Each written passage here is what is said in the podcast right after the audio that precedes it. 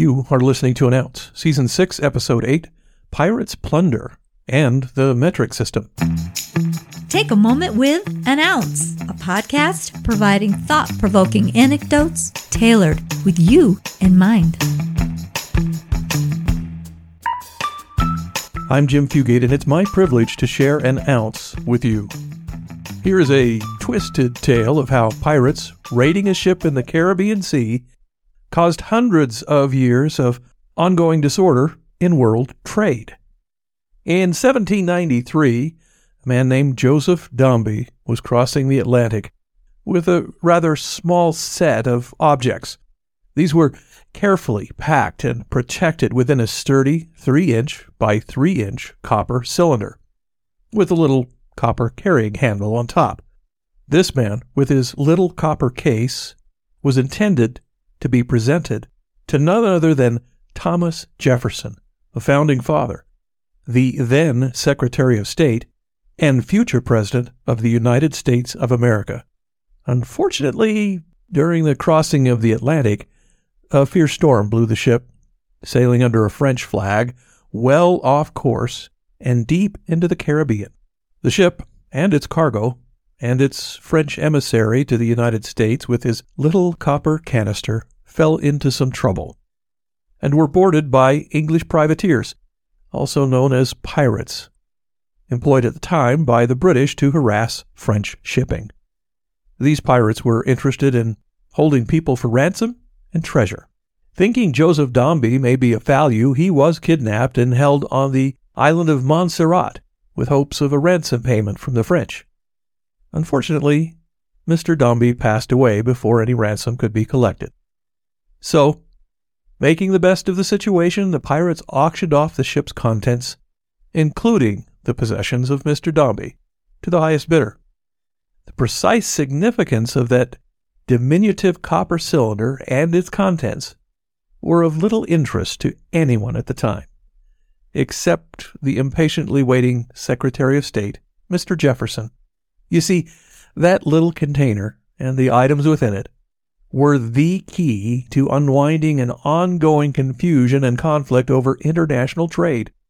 Its precious contents were the weights and measures exactly calibrated as a standard for the International Metric System.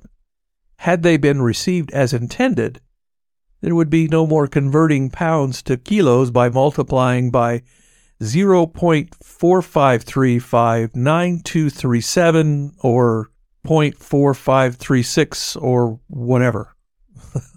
but for an unanticipated storm blowing a French ship off course and into the hands of pirates the United States could have avoided all the extra math and argument over the conversion of meters to feet and pounds to kilograms, an extra wrinkle in trade that remains to this day in international trade. The fate of that little trove of weights and measures? Well, it fell into the hands of an American land surveyor by the name of Andrew Ellicott. It was passed down through the family until 1952 when it was given to the National Institute of Standards and Technology. Unfortunately, by 1952, the exacting standard set in 1793 for a kilogram had changed ever so slightly, so the item was useless, except as a unique rediscovered artifact. So here's the ounce. Sometimes things that make a lot of sense, like a standard measurement system based on easy scales of 10, rather than 12, never quite step into place. But even objective, qualifiable standards change. What is the mass of a kilo? Or how many fractions of a second are we adjusting the clock to measure a year this time, to name a few? If agreed upon standards of measurement don't agree and change within themselves over time, how can we expect anything as malleable as attitudes and perspectives to remain constant. Societal norms and civilizational values, which have remained in flux throughout history, twist and change and move over time from one extreme to another.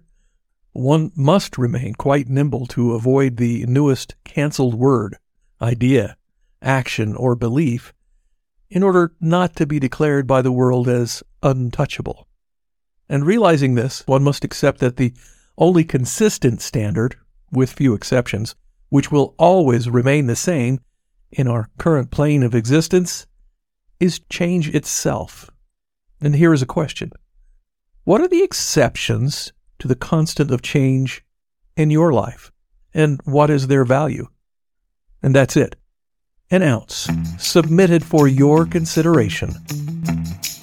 Thank you for listening to another great episode of An Ounce. I'm betting you know some folks who would enjoy this podcast too. So share the love. Please like, follow, and share. And we'll catch you next time with a new minute measure of wisdom from An Ounce. Hey, check out our YouTube videos at youtube.com forward slash at an ounce podcast. That's youtube.com forward slash at symbol an ounce podcast.